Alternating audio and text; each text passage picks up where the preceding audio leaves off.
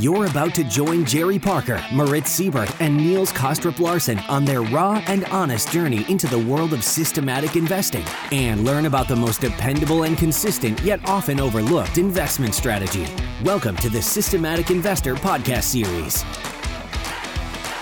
Jerry Parker and I, Niels Kaastrup Larsen, are back with this week's edition of the Systematic Investor Series, where each week we give you a raw and honest account of what it's like to be a rules based investor, what news and articles caught our attention, and of course, where we do our best to answer your questions. Um, this week it's just Jerry and me. Moritz is out. Um, so um, let me start by saying good morning to you, Jerry. How are you doing this Sunday morning? Great. Good morning. Good afternoon. How are you? Very well. Still in sunny Denmark. Uh, so uh, enjoying a bit of cooler weather compared to uh, Switzerland, at least, and other parts of Europe. So, uh, so that's very nice. I'm in sunny Amagansett, New York, uh, enjoying the beach. Very nice. Very nice. I was going to start out just again uh, by acknowledging some of those of you who um, who took time out uh, of your week to leave us a nice rating and review. Uh, we want you to know that we actually read all of these reviews and they help us stay on course to provide as much value as possible. So, specifically, I was just heading into the US iTunes store and I saw people like GPC31. There was another handle called US Weeping and RCK7000. And uh, you know, in addition to the three I just mentioned that I could see, uh, of course, I also know that a lot of you leave comments and reviews in your local um, iTunes store. So we appreciate that. And actually, for those of you who may not have had time to do it just now, um, if you want to do it easily, just head over to toptradersunplugged.com forward slash review.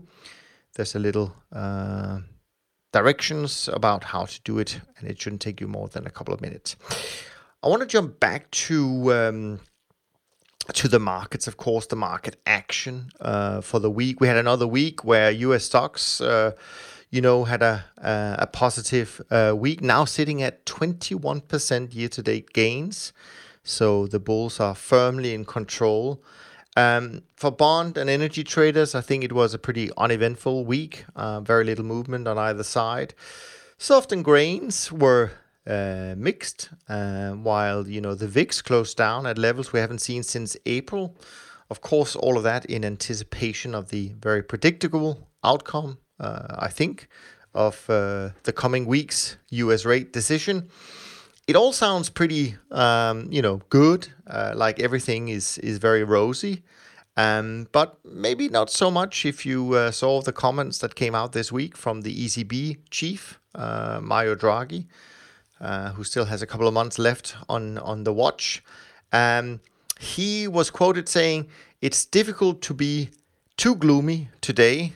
While the outlook is getting worse and worse, and indicated that rate cuts and the resumption of asset purchases are on or in the cards, I should say, for September. And of course, we talked about this before.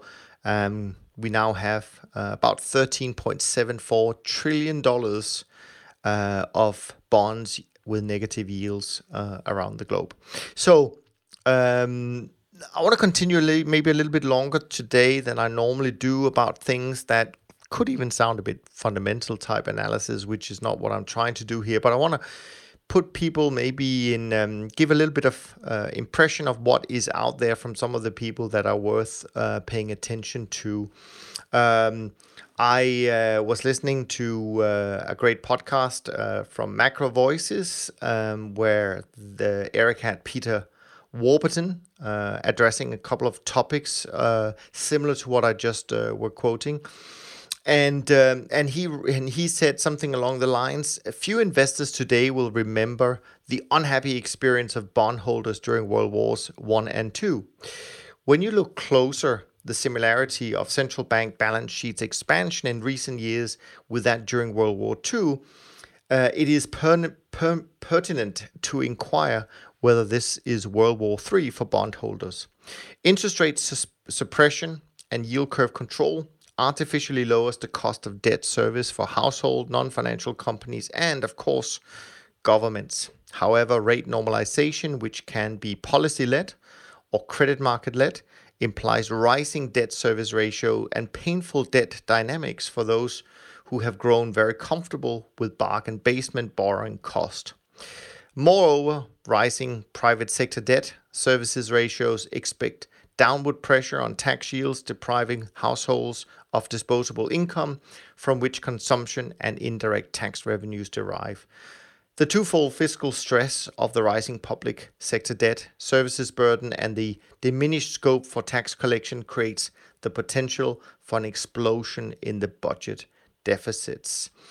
He then goes on to talk a little bit about financial repression, which he thinks is, you know, usually played out in two acts. Um, where Act One is where interest rate suppression, um, but this is not, and I'm quoting here, and this is not and can never remain a settled state. The so-called new normal is nothing of the sort. Rather, it describes an interim state of disequilibrium. When Act One ends, perhaps this, perhaps there is an intermission enough time for a quick gin and tonic and a trip to the facilities, but very soon Act Two begins. Um, Act Two is unanticipated inflation. Unanticipated inflation, by definition, is an unpriced risk. Act Two is coming. So this was just something I picked up during the week from another podcast. I thought that was interesting, but it also is interesting for me uh, because uh, we mentioned last week that there was, uh, you know, Ray Dalio has been out uh, with one of his sort of thought-provoking um, updates, uh, and um, and he's also expecting this new, um, you know, ten-year or decade um, of regime change. Um, coming in the not too distant future. I'm not going to read from his uh, uh, article, it's well publicized. But again, uh, another one expecting something um, large to happen in the market in the next uh, couple of years. And so for me, all of this just screams uh, to investors that how important it is to really be fully diversified, truly diversified, I should say, with strategies that are uncorrelated.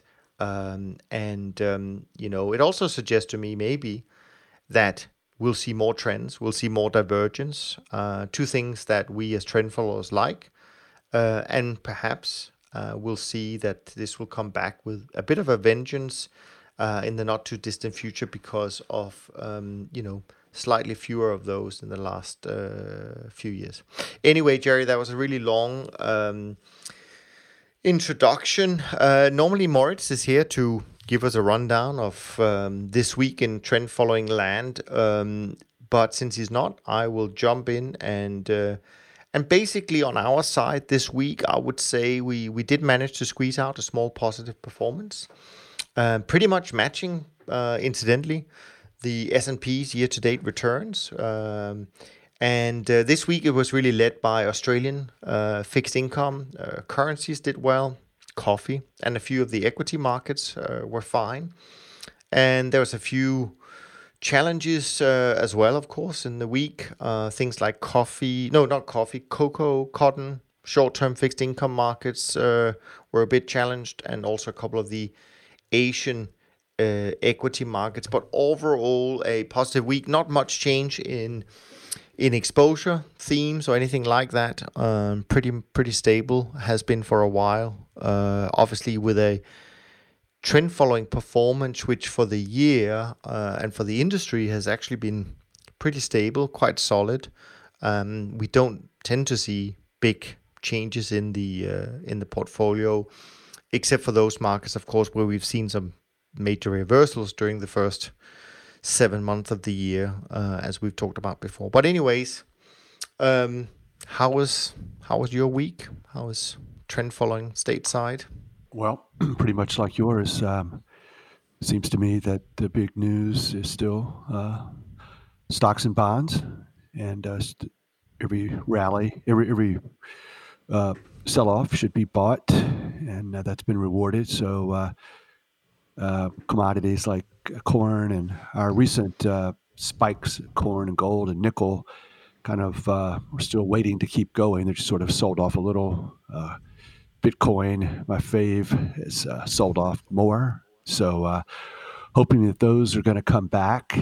Uh, dollar, you know, the dollar, I think uh, it might have made getting close to new highs in the futures or the cash. I think one of the two made new highs, but uh, interesting that because that index is dominated by Euro, the euro or European, more European currencies, uh, the opposite is occurring in Mexico, the Mexican peso. It's near the highs. Israel, India, rupee near the highs. Turkey near the highs.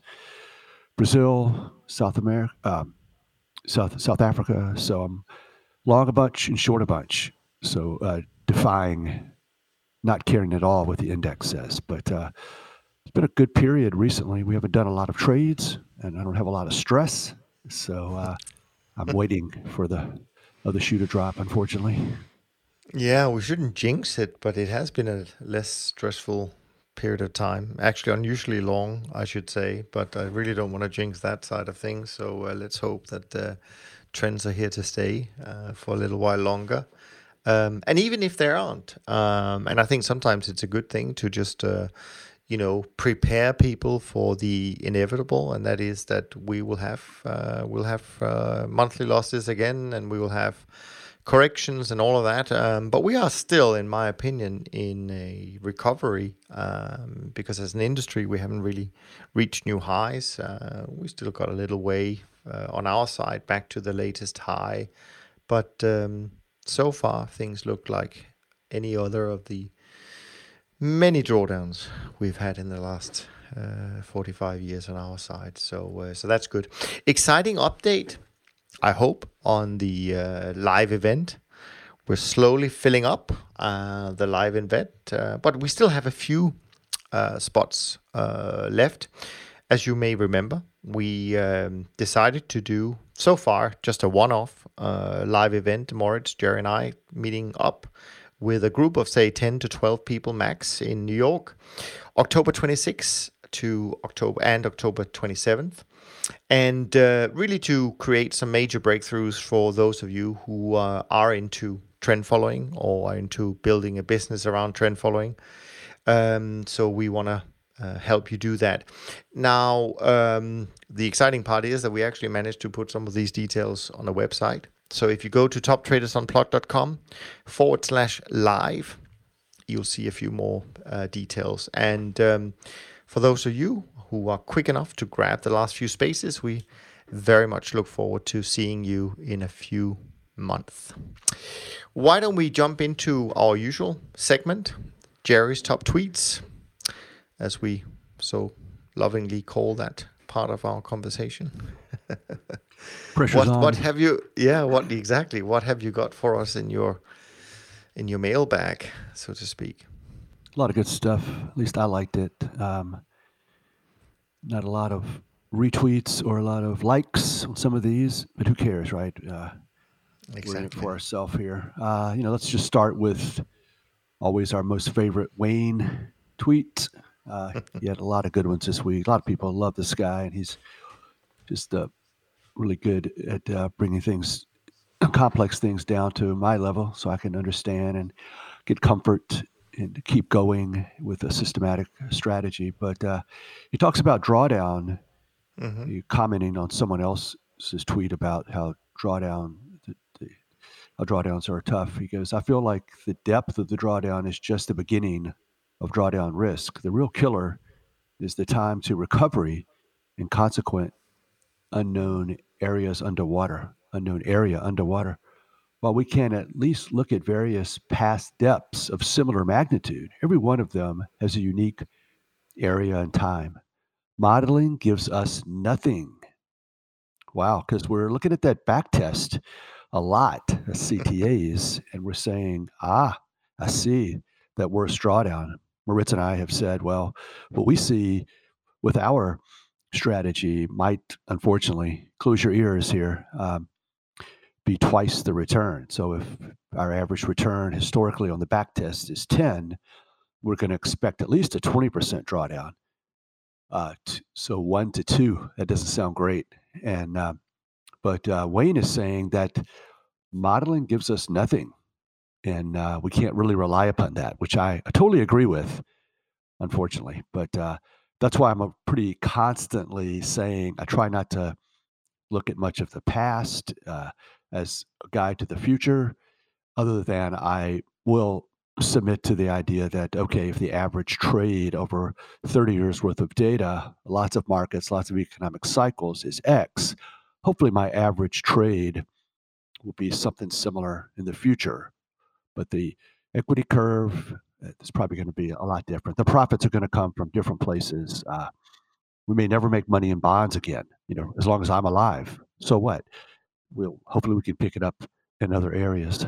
Well, I mean, you mentioned this thing about uh, you know having expected drawdowns twice the size of uh, the average return, and um, and of course, when when people hear that, they might think, "Ooh, that doesn't sound great." But let's take a step back and just remind people that well, the expected drawdown long term of the S and P is you know eight nine percent, yet it has shown us that it can have you know drawdowns of five times or more.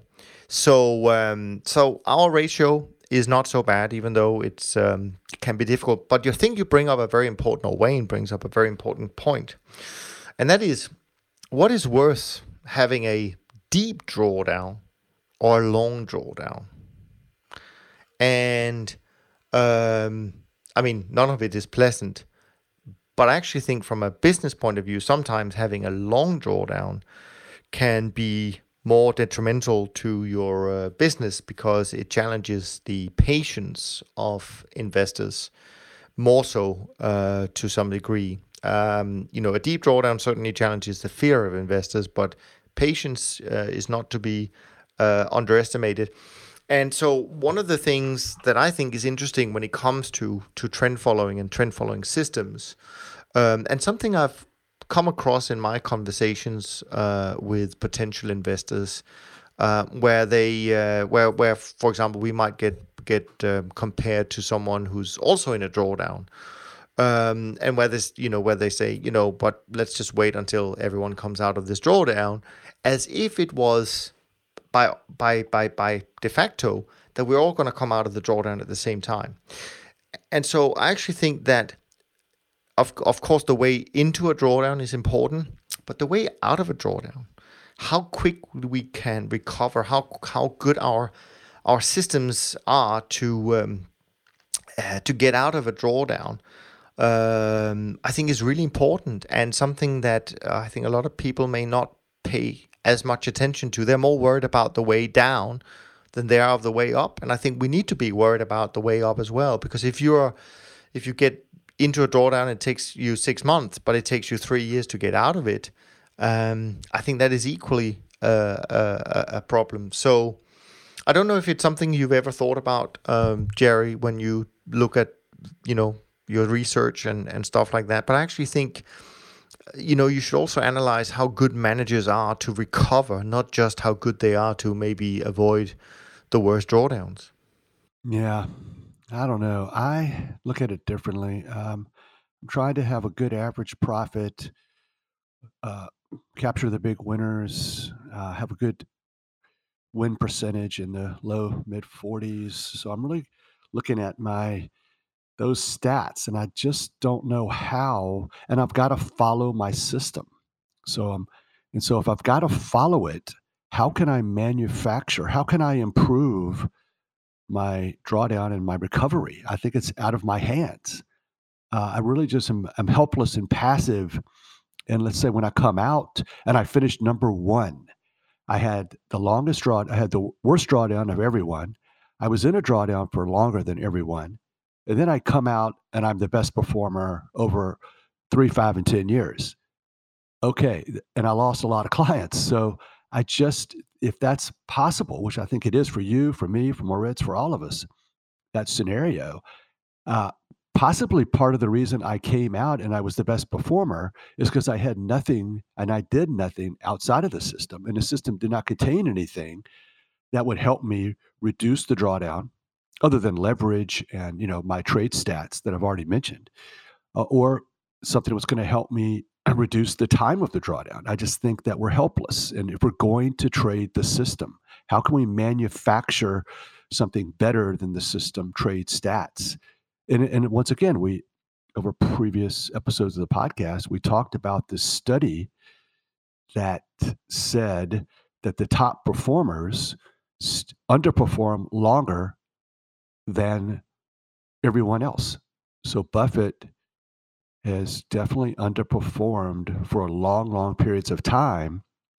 And a lot of managers have the ones that underperform the longest have the best performance. So it's almost like we don't want to do anything. Following that system creates the long, biggest drawdowns and the longest drawdowns, and also the best profits. It's a conundrum. I can't figure it out. No, and, I agree. I mean, it is a conundrum, and I'm not. I'm not suggesting that you can manufacture just one part of your system, meaning you can just say, okay, I don't like the length of this drawdown, so um, you know, so I'm just going to change the length of the drawdown. I don't think you can do that. But you, on the other hand, you say that you look at your stats. Well, surely, uh, but but that, that and that's exactly right. I mean, you you would have to change something in the system. Therefore, your stats would change. But if you're still happy with them and they give you maybe a you know a slightly different uh, recovery profile. Maybe maybe that is uh, better than than than not. I don't know. I mean, it's a difficult conversation. Uh, I think I think Wayne's point is this backtest recovery profile is not something you should expect in the future. So to actively choose a worse system, trade stats wise, slightly worse, a lot worse, that had seemingly a better drawdown and, and recovery based upon the back test might be a huge mistake.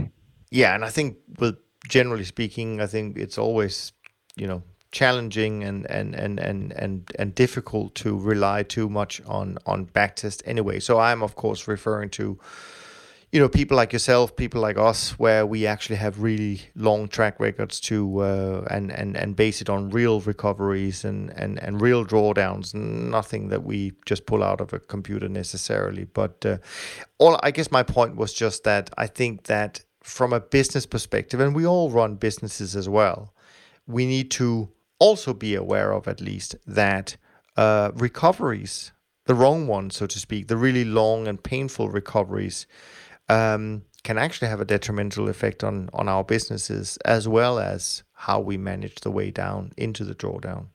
Um, so, but Wayne always seems to come up with these, uh, you know, thought provoking ideas. So I think it's worth um, talking about, being aware of. Well, another interesting topic we can spend a couple minutes, a couple seconds on this was this idea about um, an article that was recommending commodities.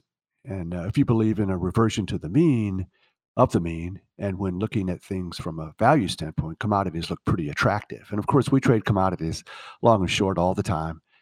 We love commodities, they're the best. Uh, I'd just like to see a few of them start going up, or lots more of them going up.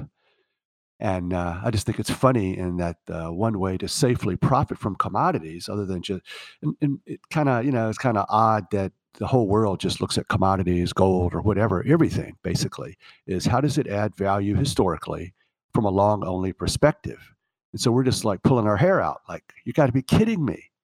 You know, momentum works. You've said that. You, you authors of these articles. So, you know, if you want to add commodities or currencies safely to your portfolio, you've got to do it with trend following, which is a strategy that works when markets don't revert to the mean for a long while. So, the fundamental crowd is looking for things to add to the to the portfolio based upon value and mean reversion. Uh, but in order to add commodities safely, you've got to invest in a CTA who doesn't pay attention to mean reversion. Except maybe we're all in favor of uh, our our mean our our average to below average performance mean reverting to better performance here pretty soon. So buy CTAs and buy commodities because they're probably going to revert to the mean, I guess. I don't know. I mean, a lot of articles, of course, in the past and a lot of analysis had always suggested this thing about, you know, uh, you know, when's the best time to buy CTA uh, is when, you know, as, as Bill Dunn, our founder, said, you know, always was, you know, the, the best time to buy a trend or CTA is at the bottom of a drawdown. The second best time is today. I mean, obviously we don't, and the point is we don't really know when we're going to perform, but clearly if you can buy someone that you believe in long term uh, in a drawdown that that of course uh, have worked uh, really well for for many investors. But anyway back to your point uh, funnily enough about uh, commodities um, and uh, there certainly has been some money made on the short side um, in in recent years. But the article I quoted in the beginning from this guy Peter Warburton um, he actually talks about this you know, um, inflation suddenly coming back at a time when none of us can really see any signs of inflation. It may not be now or in the next two years, but but one of the things he, he talks about in, in, in this uh, interview is that it could very, very easily come from a sudden increase in commodity prices, uh, even though it's something we, we may not uh, think is possible right now, given the suppressed levels we've seen in, in many commodities uh, in recent years. So it's all about the the um, the unexpected. Uh, but I agree with you, and, and it's always um, it has puzzled me a little bit um, that you know, we, we, we as an industry certainly started out having lots of commodities in our portfolios. Um, and it's a great source of true diversification because we know financials have become more and more correlated. So if we if we want to maintain the role of being uncorrelated to uh, to the traditional assets in people's portfolios that we're trying to diversify away from, I think it's important we maintain a large exposure to commodities. It is still, in our in our view, uh, when we look at the research, it is still the least correlated part of the portfolio. So so we love all these commodities, as you said. Um, yet I do still come across people who say, yeah, but commodities are more risky than financials. Um, but as you've mentioned many times, people should never forget that we size our positions based on the risk and the volatility in those markets. So they should never become more risky as part of the portfolio uh, than any other market. So, um, so yeah, but I think it's it's an interesting discussion, and I agree with you. I mean, funnily enough, talking about the press, and you talked about these articles that always take the long only side when when they do the analysis. Um, we haven't heard much from some of these Bloomberg's reporters that basically um, wrote about the death of trend following back in February, um, they haven't really been out in force lately. So um, maybe that's a good sign that they have seen. Maybe they they are actually starting to uh, to regret that they wrote all these articles back then about trend following never working anymore.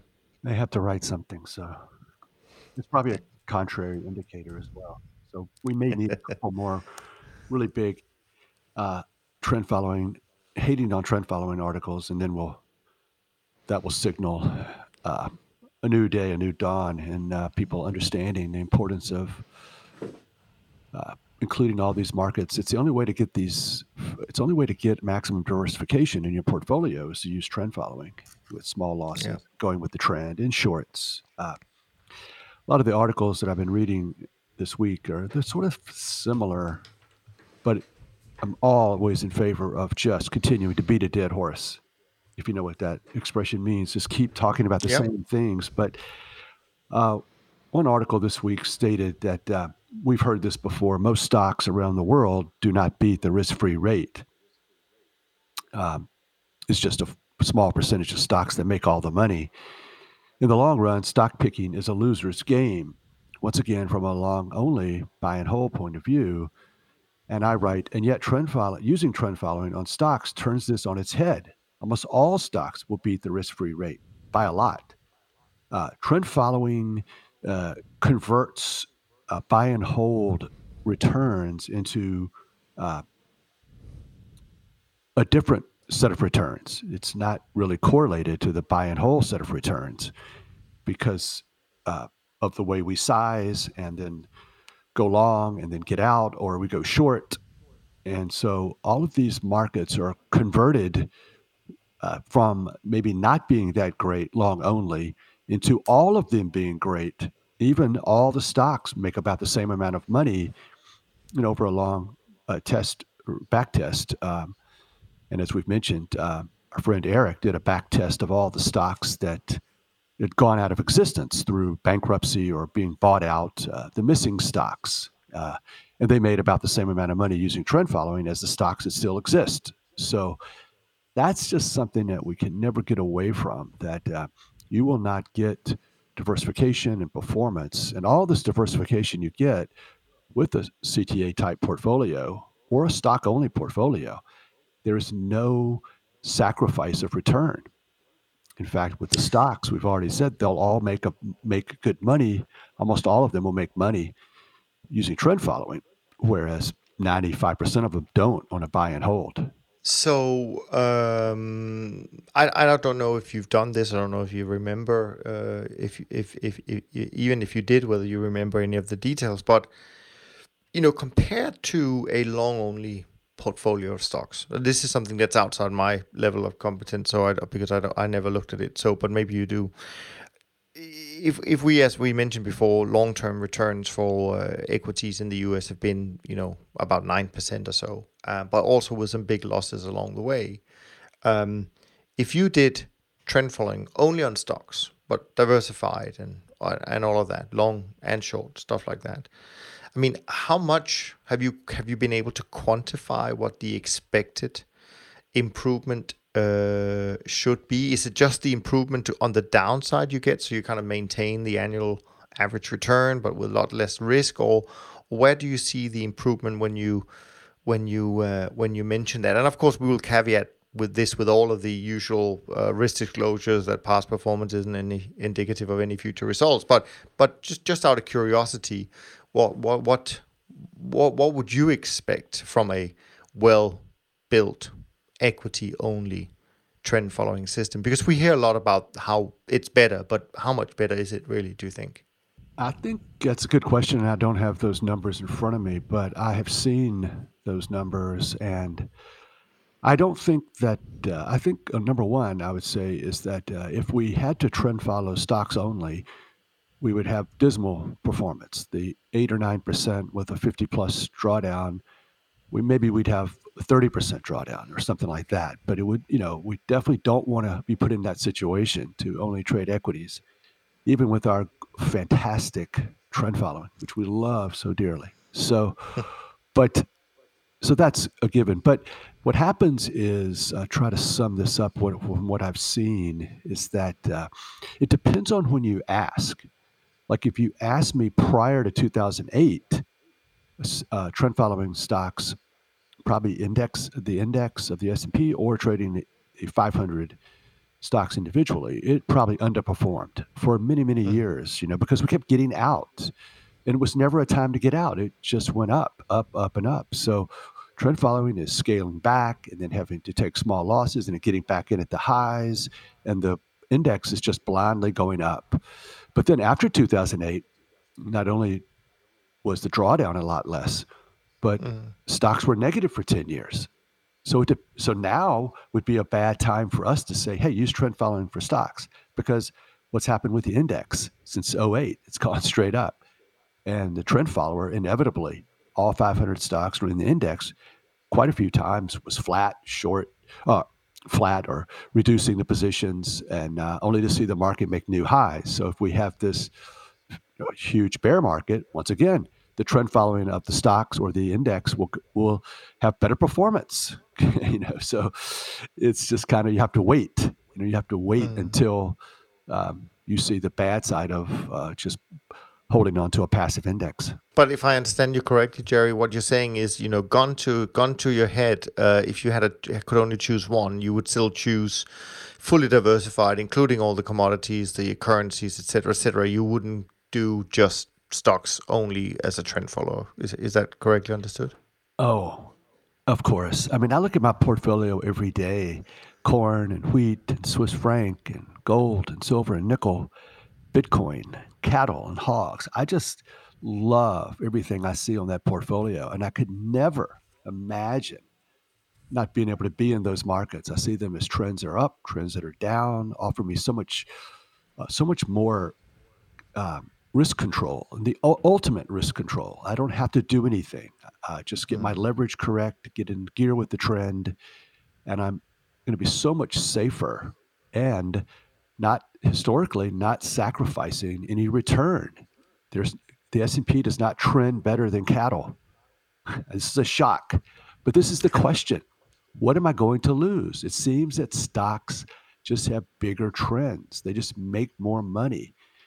Well, yes, recently, that's for sure. But I don't think that that's a good thing to anticipate in the future. The currencies are just as good as the stocks, and maybe stocks are slightly better than the metals. I doubt it. But something's going to be in first place. But also, any of these markets and sectors can be dreadfully in last place, as we've seen, you know. But uh, yeah, there's nothing as good as, as uh, you know, is just being able to look at that portfolio on a daily basis and see all that diversification. And I know people are saying, why don't you get a hobby and enjoy life more? Maybe I should, but I really enjoy on a daily basis uh, being in all these different markets. I thought trend following was your hobby, actually. So, uh, but there we another one, I guess. no, but but it's true. I mean, our finding is exactly what you've said as well. We we find that in our research that all markets has the same ability to trend and has the same ability to produce the same returns. But we're talking about over two, three, four decades, not in in a ten year period like we've seen now, where clearly some some markets have done better. Um, but that's one thing. But I also I think it brings up something we've mentioned previously on the podcast, and that is this is where I find sometimes that investors uh, are being given a little bit of a bad deal when they read some of these books about trend following because it kind of suggests that you can just take it and apply it to say stocks only, which people are mostly familiar with, uh, understand, and and then it's it's all great. Um, but frankly, it may not be all great if you just apply it to uh, a narrow set of markets, and, and and and and frankly, not that many people can trade 500 stocks at any one time in a, in a trend following portfolio. So they end up either choosing a few stocks or they choose a few indices, and and the results can be very different from what Jerry and I I think are, are referring to here. So which brings me back to this point about uh, that sometimes it's not necessarily the best idea to try and do it yourself. I mean, as much as we love everyone who loves rule based investing uh, and trend following, um, sometimes we also have to be realistic and say, well, if you can't get the diversification trading all the markets that we trade, um, you may be better off finding, spend your time finding a manager that you can work with um, and maybe if you're just still interested, do a little bit for your own account. Um, but but but you know it, it is so important um, to get that part of, of, of, the equation right, meaning the the uh, diversification, and that just requires a bigger account size nowadays. So, continuing on our stock rant here. Um, yeah, I'm taking liberties here, uh, but uh, Moritz uh, is not here to stop us. We can do whatever we want today. Uh, he do, he doesn't. He never tries to stop me. So I wish, uh, for my benefit, he probably should. But uh, so, anyways, I was responding to a tweet about Crisis Alpha. Ooh, I don't like Crisis Ooh. Alpha. So I think my point in this was that Crisis Alpha Oh, yeah. So let's do the back test. And what do we want to achieve on this back test? We want to achieve the perfect portfolio. So it's got to contain all the markets, long and short. Longer term trading look backs than historically, but that's okay. We can manage through. We want to be profitable. We want to make a good return and at that drawdown, hopefully limit, stop it at you know tw- uh, twice the average return or something. So, uh, so we're really going to you know that's our goal with our back test is to come up with multiple entries and exits multiple systematic approaches uh, different parameters and so we've talked all about that. So i just think then are we going to say well how's it going to do with crisis alpha? And and it, it, it, seems to be a more perfect portfolio type of a system than a strategy rather than a perfect hedge type of a strategy. So i think by definition the way i've uh, define this is that it's going to be suboptimal if we then say, now let's twist it around to where it's better crisis alpha wise. Because if we chose the right time frame and the right markets, it's not probably going to be that great when the uh, stock market has these one day to two month sell offs. 2008, yes, it's going to be fantastic, but uh, the sell offs since 2008 have been short lived. And then that's now been uh, turned into Crisis Alpha. we and where were you CTAs for that month or this month? Well, uh, we were focused on more creating a better a better portfolio than uh, being your buffer, you know, for a temporary sell-off. Then I go on to say, you know, real crisis alpha is having a trend follower trade your stocks for you. Let me give me your stocks, uh, or put it in my portfolio where there is a fair amount of stocks that I can trend follow. Uh, versus trying to allocate five or ten percent to CTAs and expecting them to have a meaningful impact on your dysfunctional portfolio because you're long bonds, you're long stocks, and then a 5 to 10% allocation to alts is dysfunctional. Yeah, I mean, you bring up a good point, and and um, and it is a big discussion, right? Because we we we now live in a in a in a time where I think a lot of investors are are looking for the ultimate investment, right? Something that ticks all the boxes, and one of those boxes is, of course, as you say, quote unquote crisis alpha can you make money uh, every time there's a you know something going on negatively in the equity uh, space and of course as trend followers we know we can't especially after a massive run up in equities because we will be by definition long equities. So we will be highly correlated at that stage um, most likely at least. Um, so that is a challenge. I think that's a that's a that's a big challenge. And um, and as much as I love the person who coined the phrase uh, crisis alpha, I actually think the term in itself is causing a, a problem for us because one, we should not be known for that because we don't we can't actually even deliver on that. And I think a lot of people are um, are now incorrectly suggesting that we should deliver on it. I don't think we we can as as true trend followers. Um, and um, and and and secondly, uh, you know, we are an uncorrelated return stream by definition. And therefore, there will be times where we are highly correlated to equities. There will be times where we are negatively correlated. There will be times where we are not really correlated one way or the other. And so, this discussion about being a hedge or being an uncorrelated or diversifier is very important, but it's being taken in one direction.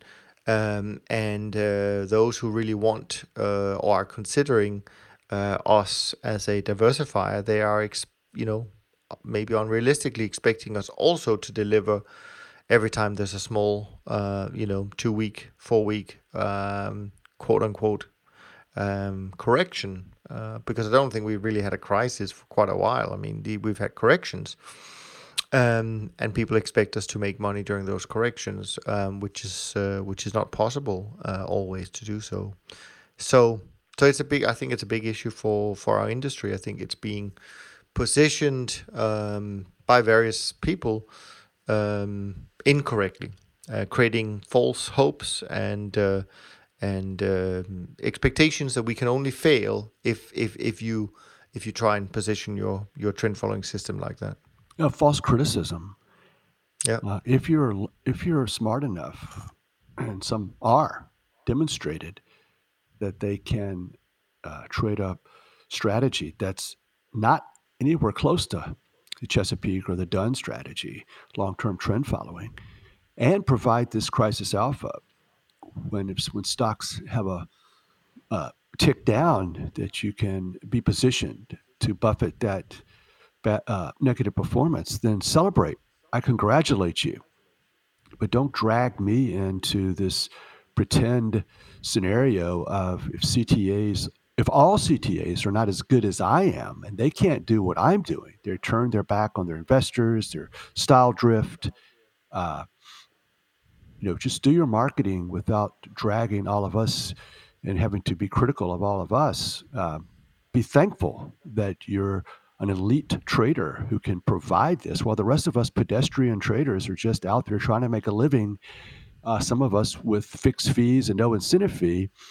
Uh, so just uh, in trying to create a better portfolio for people rather than uh, when I when you and I first got into the industry, uh, it wasn't crisis alpha. It was the the marketing brochures would show the the ten worst drawdowns of the S and P over the past years, and how did CTAs do during those ten worst drawdowns? And most of the time, we didn't lose as much. Maybe we made money. I mean, look, seventy five percent of the markets at least that we trade are not stocks, and we'll go short stocks so it's no big, huge uh, accomplishment to be to not lose as much when stocks have their worst performance. But these worst drawdowns in stocks were over months or years, bear markets, and you know we didn't do as bad. But now this is morphed into crisis alpha, and then how did you do last week or last month? Stocks had this minus ten percent. You lost twelve, so no good. And so I think that this is the truth of the matter, and uh, and my hats off to people who can have a, a different kind of business and add value. Uh, I'm saying if you really want me to help you, uh, let me tra- let me trend follow your stocks. I'll underperform when the when it's a bull market, but probably help out a lot by having a trailing stop and stop losses when the market tanks. Yeah, no, I um, couldn't agree more. I think we just leave it at that. Not much more to add to that one, uh, Jerry. What other topics came up um, during the week on uh, on your side? Um, I mean, of course, I should mention I haven't read it myself, so I don't want to really go into any details, and and and also uh, fearing that people think we may have changed or I may have changed to become more fundamental oriented. Uh, I will just mention that one person that I do enjoy reading, even though he's not a trend follower, is Howard Marks, and he came out with another memo this week.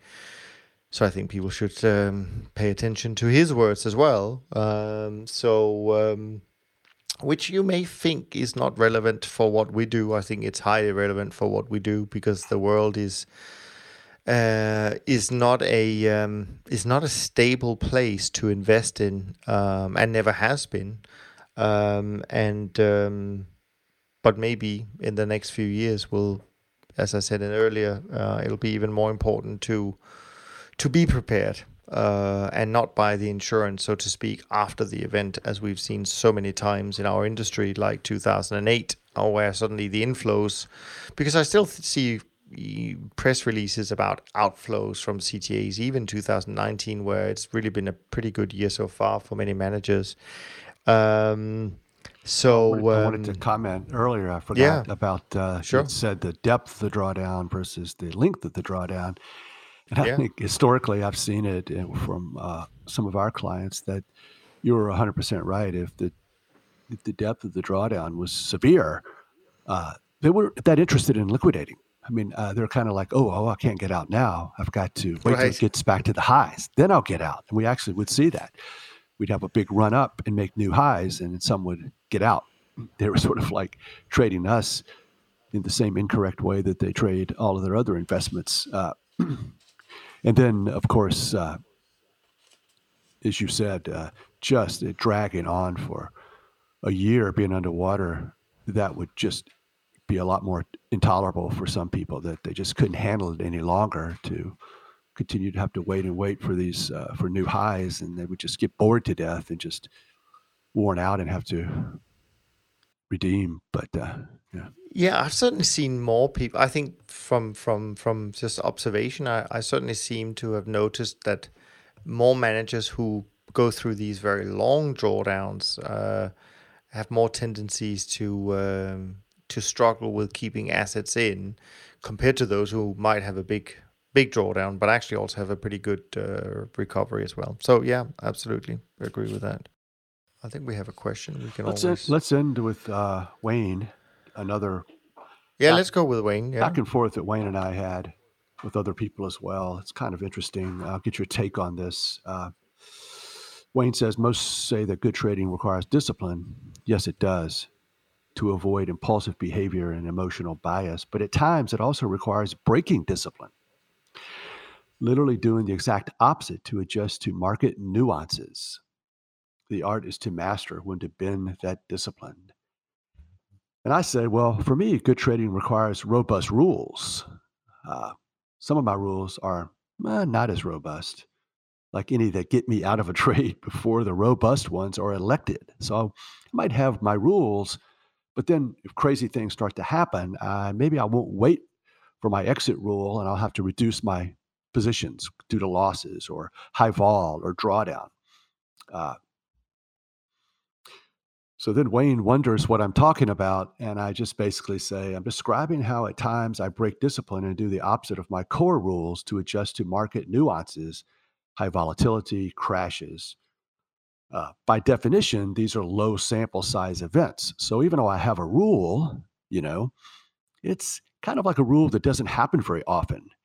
And it's not really a robust rule, let's say. So I think that as much as I rail against constant vol targeting and must do things with our systems, uh, the rules must be have a high sample size. I do hold out the possibility that you know we shouldn't be a martyr to these systems, like I said last week, but we should sort of step aside and reduce leverage and say, you know, this could be a time where it's more important to preserve capital and realize that my system might be going through a bad period due to high concentration risk and high correlations or whatever. And I think it's always good to have this outlet to where you can uh, not override your stops, not override your stop losses or the markets or you know, things like that. But once in a year, once every other year, one has to be prepared to say, okay, let's reduce risk by 50%. The whole idea here is to stay alive. And when things settle down, I'll come back in. It, you know what? And it probably won't work. It will probably cost me a little bit of money. And that's my whole point. I think that's sort of the point he eventually said, Oh, yeah, I see what you're saying now. Uh, you know, we need to be disciplined. And for us, being disciplined is rule based because, you know, I'm going to overestimate my discipline if it's just, you know, not based on rules. That is a tough question, right? I would say that on our side, I can't imagine us not following the rules.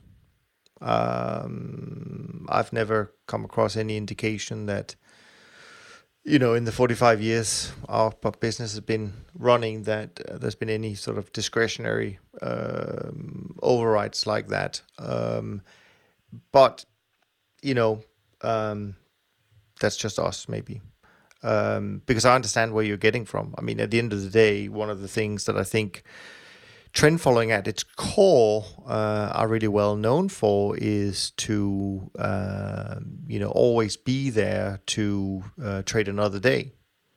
So making sure that uh, you uh, you have not lost uh, so much money that that you that you can't do that. That's clearly um, you know not something you would want to uh, you, you you you don't want to over you don't want to risk so much that you you know essentially go out of business that way either. So um, so if it's something that has never shown up in your test and your live results and it's really a complete um, new situation then maybe, maybe maybe you have to do that. Uh, i wouldn't i wouldn't disagree but i don't think we on our side would would want to go down that path to uh, to override the systems. Um, but that's just based on what's gone on so far. It's not to say that it couldn't happen in the future, of course. But um, yeah, I remember uh, when I first started trading, we were using really high leverage, um, and it's a different strategy and style back then. And um, an integral part of what we did was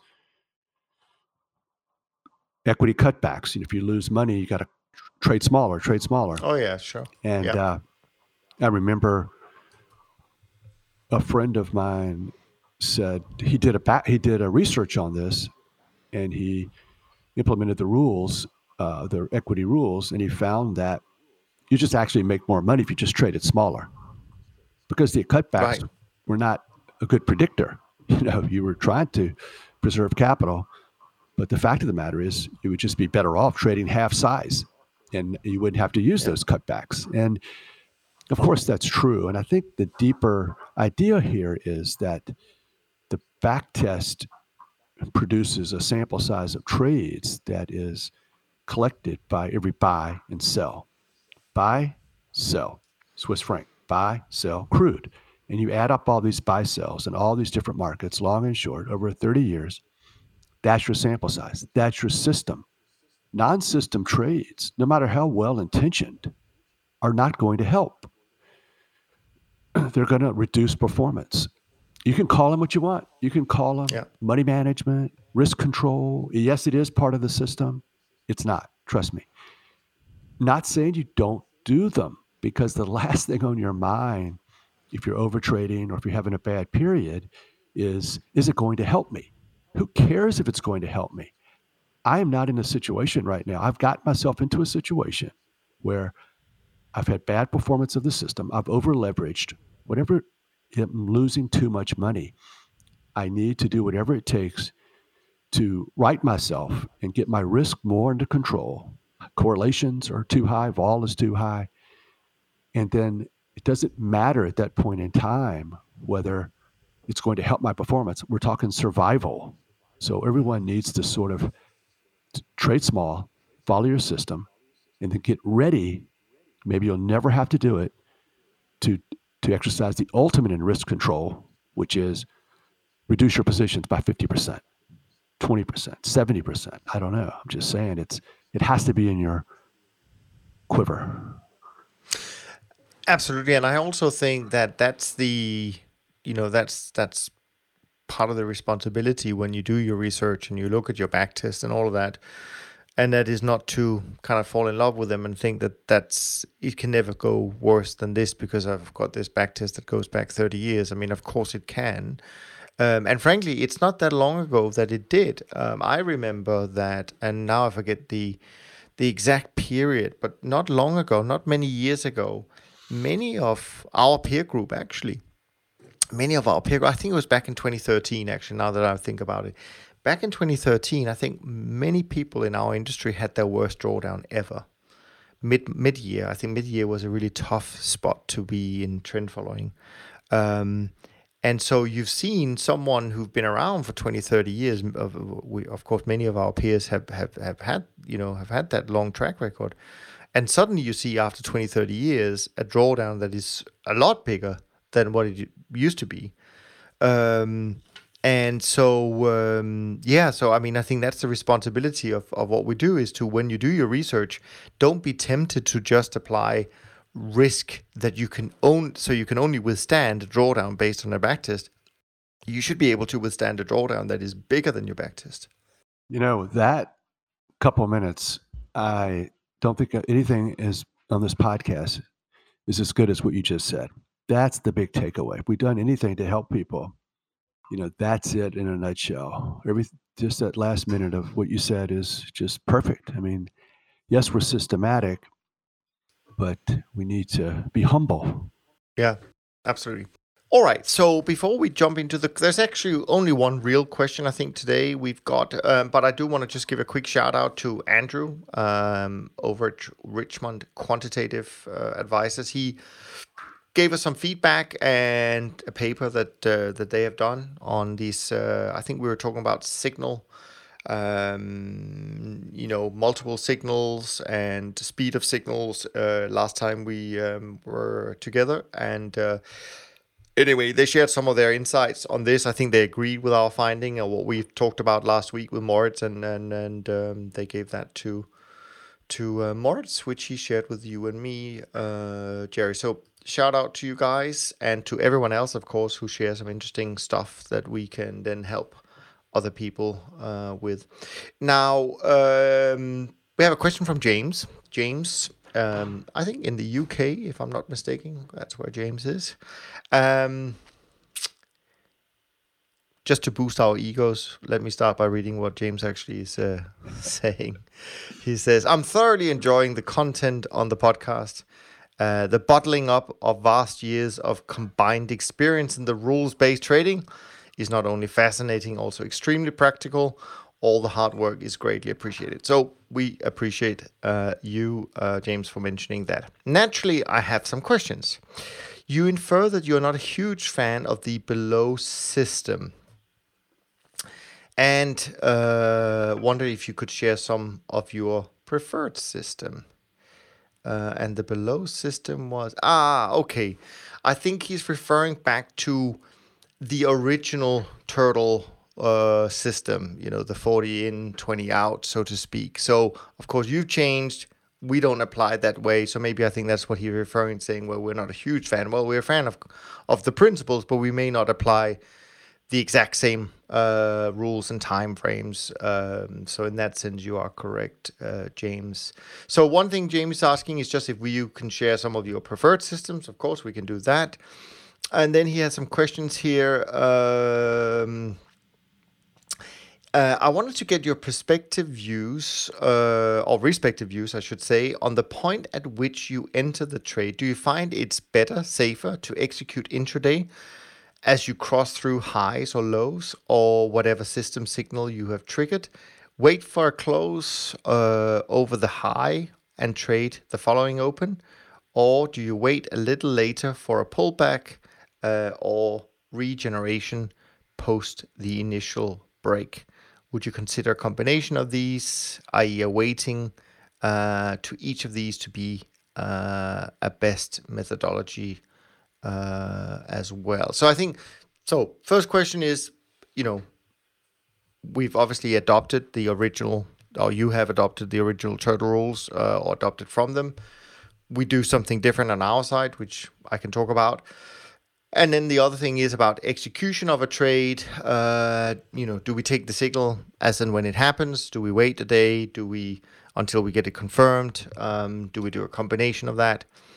Um, let's start with that. There's one more question actually, Jerry, uh, from James, but let's start with that.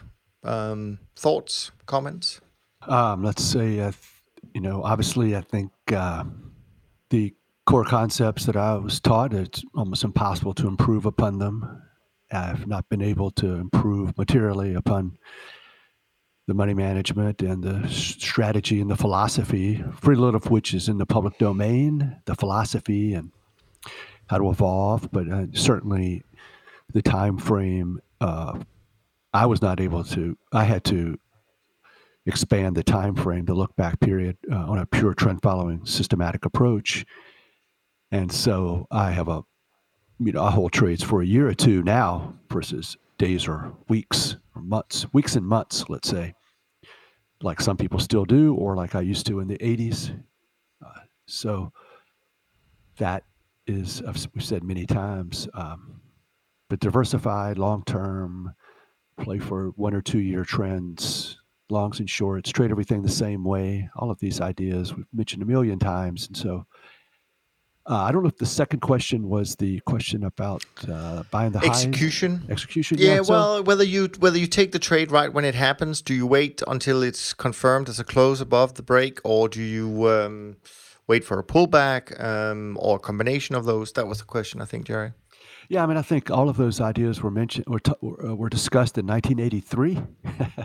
they're all kind okay. of like uh, wow, okay, all kind cool. of like bad ideas to some degree. Yes, you follow the system. Yes, you take the breakout. No, you don't wait for a pullback. That's not part of the system. Uh, try to buy the high of the day.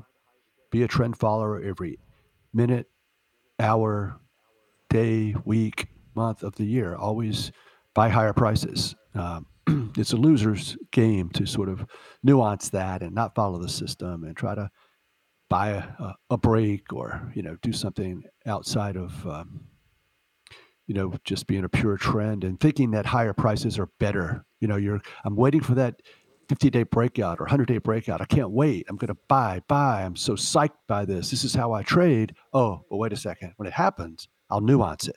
I'll have to wait for a little break in the market you know, what? What are you thinking? Why? Get that out of your head. It's just, uh, you know, it's, your non systematic worldview, your bad human bias coming through.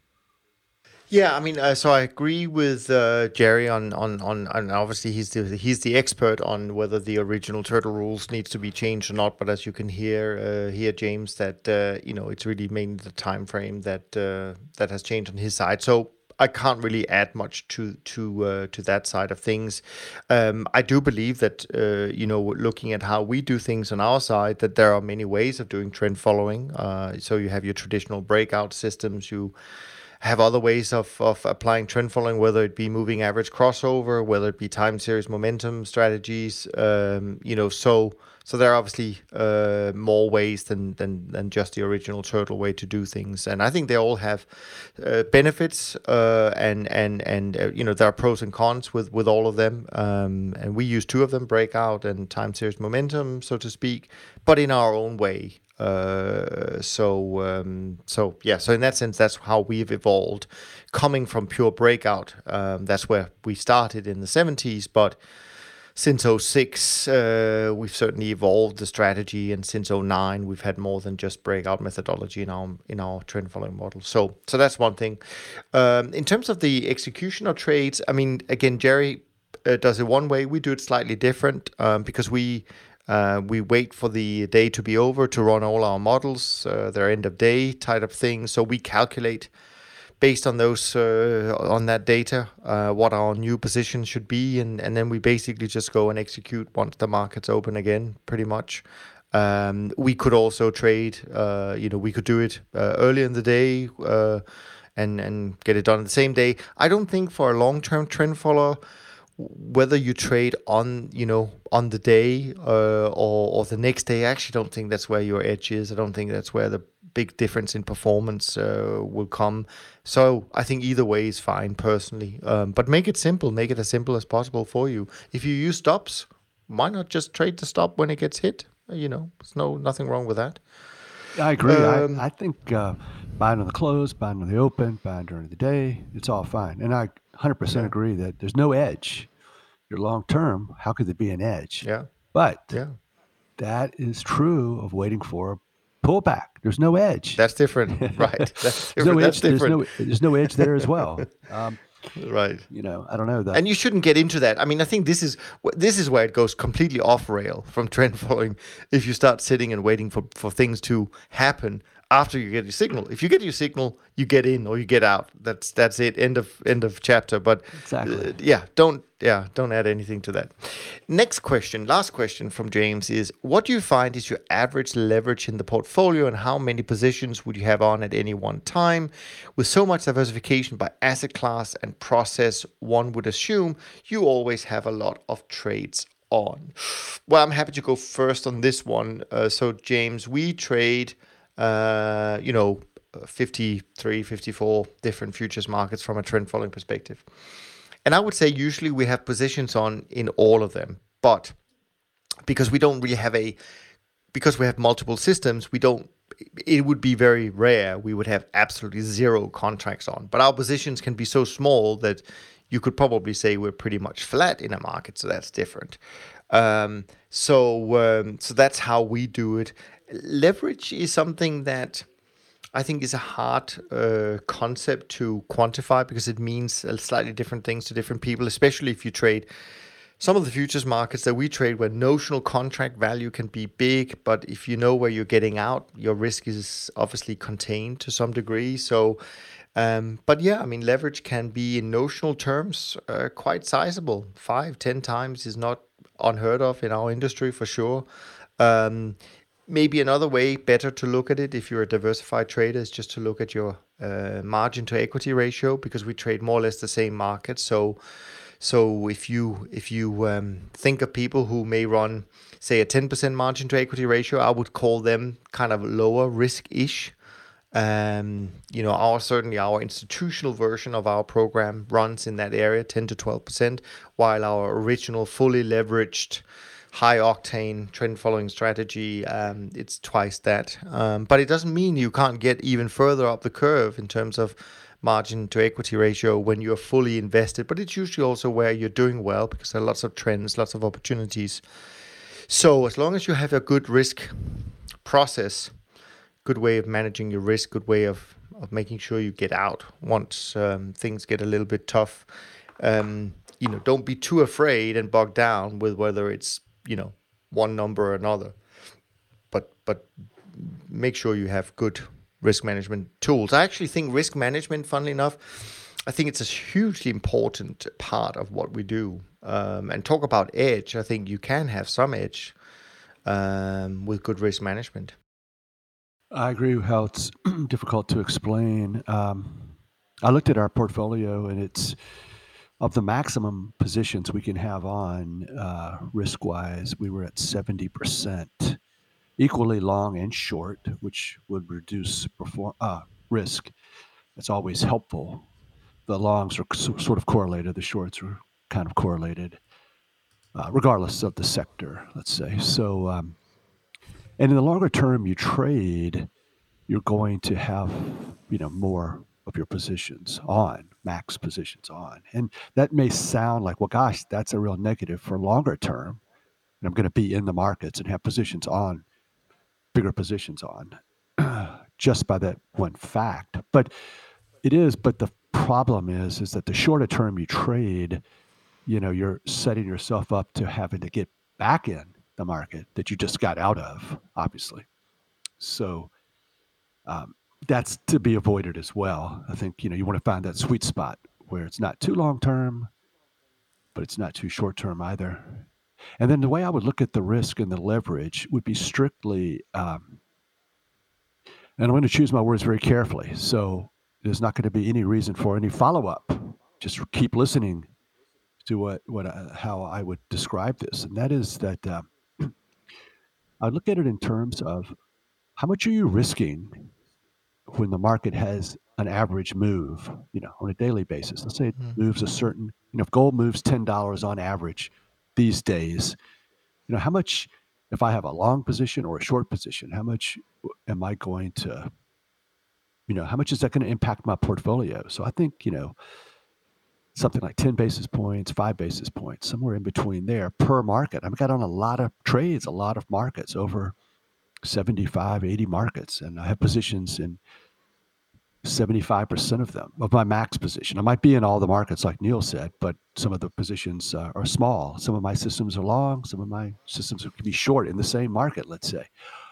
But it's that's how I would look at it is, you know, sort of normal things happen in each market. How much should I expect the market to move, uh, uh my portfolio to, to make or lose? And a lot of these positions, they're very uh, you know they'll be xed out because you know um, there's a lot of diversification there. So there'll be extreme periods where you, even if you know, usually you make 50 basis points or lose 50 basis points a day. There can be times where you lose three percent in a day because of volatility and correlations. But uh, I think looking at things on sort of a normal average day, what should I expect uh, my profit and loss to be? I think that's where the rubber meets the road. I couldn't agree more. I think that's really important. Actually, that's great uh, advice uh, from you, Jerry. And I think people need to track this. I know we we we pay a lot of attention to that. You know, our expected volatility on a daily basis. We track very carefully our outliers. Uh, you know, so we know exactly how many to expect on a yearly basis as well. All of these things are important. So I'm um, glad you brought that up, um, James. I hope that was uh, some of the answers you were looking for. Um, while you think, Jerry, of anything else that you want to bring up, um, then I will just run through the performance uh, as of Thursday. So uh, I think Friday was a positive month. Uh, sorry, positive month, positive day, a slight at least uh, for most uh, trend followers. Um, but these numbers are as of Thursday. So up 247 uh, for the month of the BTOP50 index, uh, up 7.9% for the year. SocGen CTA index up 2.63 for the month, up 7.54 for the year. The SocGen Trend Index up 3.62 for the month, up 11.32% for the year. And the short term traders index up uh, 41 basis points for the month, up 66 basis points for the year and the Bridge Alternatives Index up 2.28% for the uh, month and up 7.83% for the year. So still solid uh, across the board for at least trend followers, longer, medium to longer term trend followers. Since Moritz is out, we still have a free slate, Jerry. We can talk about anything we want without restrictions. I'm just teasing Moritz here. Um, anything else you want to bring up um, that you think would be useful to set the week a, a week where we're going to have uh, a US rate decision? Lots of anticipation in the markets. Yeah, I would just uh, uh, shout out to our f- friend and uh, podcast guest a few weeks ago, Salem Abraham, is um, oh, yeah. going to shut down his 30 year track record of trading futures, uh, trend following, and uh, go into more of a uh, traditional business of, uh, I guess he described it as uh, what uh, the some of the endowments do: long stocks, long permanent long stocks, long bonds with six to ten hedge funds on the side are added. So I wish him luck on that, and we'll miss him. And frankly, or honestly, hopefully, it's a good it's it'll be a good sign for us that uh, as more of our brethren uh, retire or get frustrated and call it call it quits on our lifelong pursuit of trend following that uh, it'll mean something good for the rest of us who remain, or maybe we'll be joining them. Who knows? But we're uh, undeterred at this moment. Absolutely. We, of course, wish Salem uh, the best with his new venture. Uh, and as you said, it's always sad to see, um, you know, uh, a, a, fellow peer who's been around for a long time, done really well for his uh, investors, um, you know, decide not to pursue trend following anymore. Um, but that is the business we're in. Um, I think on that note, let's wrap up uh, our conversation this week, uh, Jerry. We hope that all of you enjoyed it. Uh, let me just say uh, if you want to support the podcast, uh, you can. Um, not financially, I mean, but I mean, if you just head over to toptradersunplugged.com forward slash review. Uh, and leave us a nice comment and rating, you will actually be helping us much more than you uh, think. So we would appreciate that. For those of you interested in the live event, now you can just hit uh, toptradersunplugged.com forward slash live, and you'll see all the information you need to reserve one of the few spots that are left for this New York uh, event. And all that's left for me to say is that from Jerry and me, thanks so much for listening. We look forward to being back with you on next week's edition of The Systematic Investor. And in the meantime, have a wonderful week. Thanks for listening to the Systematic Investor podcast series. If you enjoy this series, go on over to iTunes and leave an honest rating and review. And be sure to listen to all the other episodes from Top Traders Unplugged. If you have questions about systematic investing, send us an email with the word question in the subject line to info at toptradersunplugged.com and we'll try to get it on the show. And remember, all the discussion that we have about investment performance is about the past, and past performance does not guarantee or even infer anything about future performance. Also, understand that there's a significant risk of financial loss with all investment strategies, and you need to request and understand the specific risks from the investment manager about their products before you make investment decisions. Thanks for spending some of your valuable time with us, and we'll see you on the next episode of The Systematic Investor.